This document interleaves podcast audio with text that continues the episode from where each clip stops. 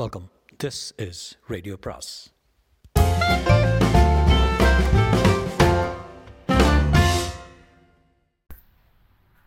அனைவருக்கும் அன்பு வணக்கம். சுஜாதாவின் உம், ஒரு பெண் பாகம் ஐந்து. சரியாக எட்டரை மணிக்கு பார்ட்டிக்கு போய்விட்டார்.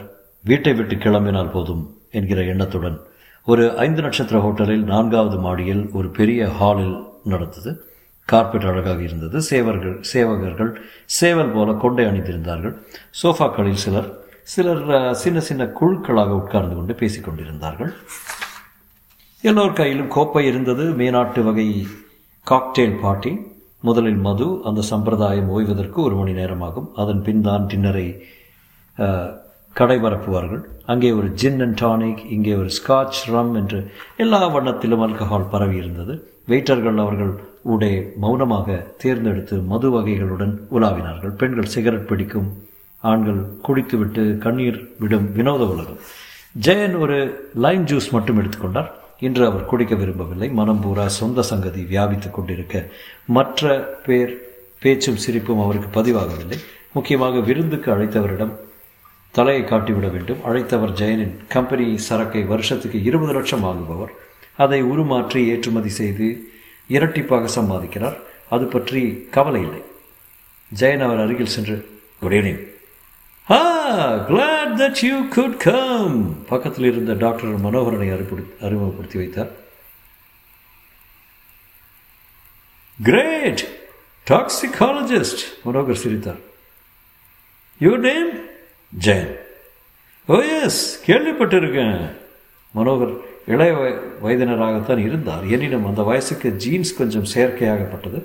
கையில் ஸ்காட்ச் வைத்திருந்தார். அவருடன் இயல்பாக செயல் நடந்து நடந்து செல்ல இருவரும் ஒரு சோஃபாவில் உட்கார்ந்தார்கள். என்ன லைன் ஜூஸ் நீங்க டீச்சியா இல்லை என்று குடிக்க விருப்பமில்லை. ஒரு ட்ரிங்க் ஒன்றும் செய்யாது. நோ ப்ளீஸ் டாக்டர் டாக்ஸிகாலஜிங்கிறது என்ன? ஏதோ என் கையில் வைத்திருப்பது கூட டாக்ஸிகாலஜி தான். புரியல. விஷயங்களுடைய குணங்கள். அவை எங்கிருந்து கிடைக்கின்றன? அவைகளை உட்கொண்டால் என்ன ஆகும்? எப்போ சாவு வரும்? எத்தனை சாப்பிட்டா சாவு வரும்? விஷம் உண்டவங்களை காப்பாற்ற என்ன பண்ணணும்? எல்லாமே டாக்ஸிகாலஜி தான். நான் ஒரு மெடிக்கோ லீகல் எக்ஸ்பர்ட் வேறு.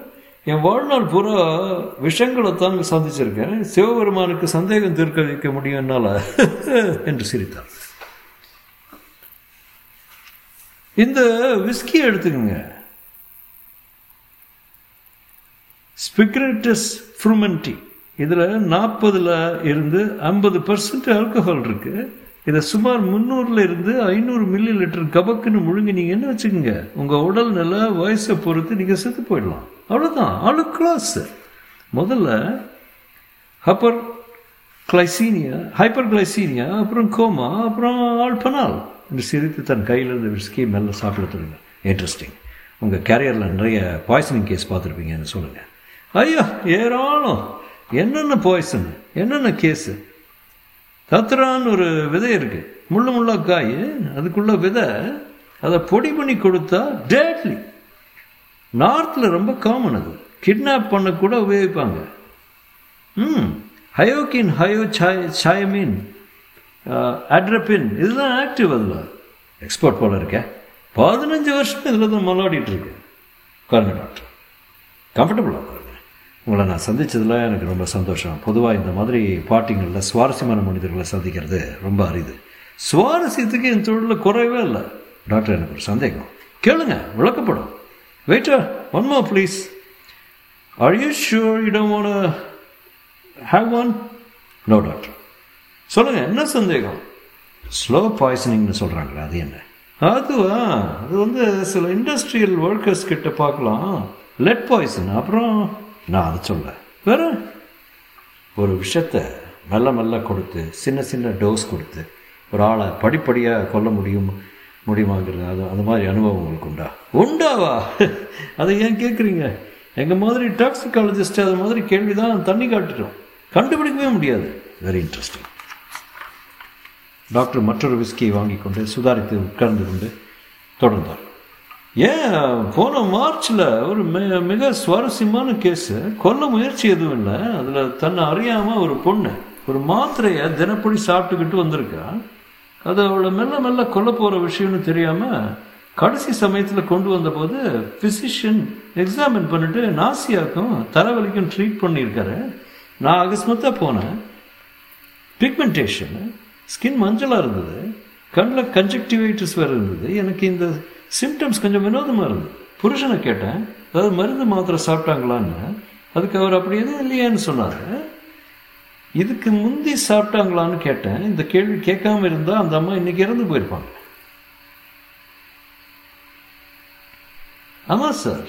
பத்து நாள் வரைக்கும் உடம்பு அழைக்கிறதுக்காக மாத்திரை அமெரிக்காவில் இருந்து தங்கச்சி கொண்டாந்தது. அதை யார்கிட்டையும் கேட்காம நாளைக்கு ரெண்டு சாப்பிட்டுட்டு கொண்டு இருந்தா நான் என்ன மாத்திரை உடனே அந்த பாட்டிலை கொண்டு வான்னு ஓடி போய் எடுத்துக்கிட்டு வந்தான். பார்த்தா டெக்ரிஸ்ட் டைநைட்ரோகியோரசிஸ் சால் அடப்பாவி இதெல்லாம் ஏன் ஏன் டாக்டர் கேட்காம சாப்பிட்றீங்க? அதுவும் நாளைக்கு ரெண்டுன்னு மொத்தம் உடம்புல ஐநூறு எம்ஜி உள்ளே போயிருக்கு. உடனே பார்பியூட்டர் யூரேட் எடுத்து நிறைய நீராகாரம் கொடுத்து ஆக்சிஜன் கொடுத்து எலக்ட்ரோலைட்டிக் பேலன்ஸ் எல்லாம் பார்த்துட்டு பிழைச்சிட்டா. இந்த மருந்துக்கு பேர் என்ன சொன்னீங்க? டெக்ரிசில் இந்தியாவில் கிடைக்காது. அமெரிக்காவில் இந்த மாதிரி உடம்பு இழைக்கிறதுக்கு அபாய எல்லைகளை எல்லாம் தொடுவாங்க. யாராவது அதை எதையாவது ட்ரக்கை கொண்டு வந்து கொடுத்தாங்கன்னா டாக்டர் அனுமதி இல்லாமல் சாப்பிடவே கூடாது. டெக்ரிசில் ஆமாம் ஜாக்கிரதையா இருங்க. ஜெயன் எக்ஸ்கியூஸ் மீ சொல்லிக்கொண்டு பாத்ரூம் சென்று தன் பர்ஸில் இருந்து விசிட்டிங் கார்டு ஒன்றில் டெக்ரிசில் என்று எழுதி கொண்டான் வெளியே வந்து பார்ட்டி கொஞ்சம் களை கட்டியிருந்தது. டாக்டர் மனோகர் வேறு யாரையோ தேடிக்கொண்டு சென்று விட்டார் யாரோ ஒருத்தர் விரலெல்லாம் சொடுக்கி கொண்டு ஓரத்தில் இருந்த பியானோவுக்கு போய் I'm going I'm getting married in the morning வாசித்தார். பக்கத்தில் பாதிக்குடியில் இருந்தவர்கள் தப்பு தப்பாக தாளம் அடித்தார். நோ கேர்ள்ஸ் என்றார். சேன் பக்கத்தில் இருந்த அந்நியரிடம் uh, யுவான் கேர்ள்ஸ் என்றார். அரைமயக்க நிலை. சே நான் எனக்காக சொல்ல பொதுவாக பார்ட்டியில். என் அருமை நண்பா பெண்கள் வேண்டாம் பெண்கள் பெண்களை தியானி அவர்களை துதி. இப்போது சந்தோஷத்தில் இருந்த ஜெயன் அருகே சென்ற வெயிட்டரிடம் ஒரு கோப்பையை எடுத்து விஸ்கியார் ரம்மா என்று கவலைப்படாமல் நடக்கென்று குடித்தார். அவருடைய தற்காலிக சிநேகிதர் ஏற்கனவே நாலாவதாக குடித்து கொண்டிருந்தால் சரளமாக வேதாந்தம் வந்தது. நோ கேர்ள்ஸ் பெண்களை நாம் பூஜிக்கணும். பெண்களை கண்களில் ஒத்திக்கணும். ஜெயனை தொட்டு பார்த்து கண்ணில் ஒத்தி கொண்டார். ஜெயன் அப்போது உள்ளுக்குள் ஆல்கஹால் வேலை செய்ய தொடங்க ஆமாம் என்றார். கூட்டத்தில் பேச்சுக்கு பதில் ஆமாம் என்று காற்றுதான் வெளிப்பட்டது. பாரதி பெண்களுக்காக அவர்கள் சுதந்திரத்துக்காக பாடினா பாரதி தெரியுமா? ஆ தெரியும். பெரிய ஆள். விழா நடத்துறாங்க. என் ஒய்ஃப் தெரியுமா? ஜெம் சார் ஜெம் பேரு ரத்னாவா உன் ஒய்ஃப் பேரு? சீதா டு சீதா என்று கோப்பை காலி செய்தார் டு ரத்னா என்றார் ஜெயன் கோப்பை காலி செய்தார் எயிட்டீன் ஃபிஃப்டி சிக்ஸில் விதவா சட்டம் வந்தது